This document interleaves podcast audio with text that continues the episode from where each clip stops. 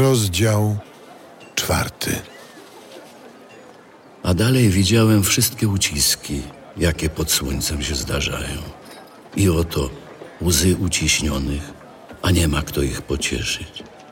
Ręka ciemięzców twarda, a nie ma pocieszyciela. Więc za szczęśliwszych uznałem martwych, którzy dawno już zmarli, od żyjących, których życie jeszcze trwa. Za szczęśliwszego zaś od jednych i drugich uznałem tego, co jeszcze wcale nie istnieje. Ani nie widział spraw niegodziwych, jakie się dzieją pod słońcem. Zobaczyłem też, że wszelki trud i wszelkie powodzenia w pracy rodził bliźniego zazdrość. I to jest marność i pogoń za wiatrem. Głupiec zakłada ręce i zjada swe własne ciało. Lepsza jest garść wypoczynku niż dwie garści bogactw i pogoń za wiatrem. I inną jeszcze widziałem marność pod słońcem. Jest ktoś sam jeden, a nie ma drugiego, i syna nawet nie ma on, ani brata, a nie ma końca wszelkiej jego pracy. Oko zaś jego nie syci się bogactwem. Dla kogoż to pracuję i duszy swej odmawiam rozkoszy? To również jest marność i przykre zajęcie.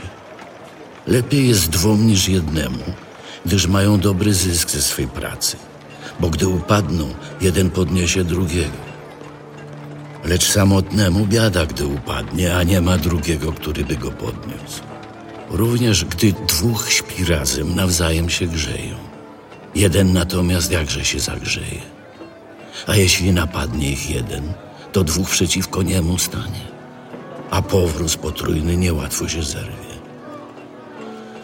Lepszy młodzieniec ubogi, lecz mądry, od króla starego, ale głupiego, który już nie umie korzystać z rad.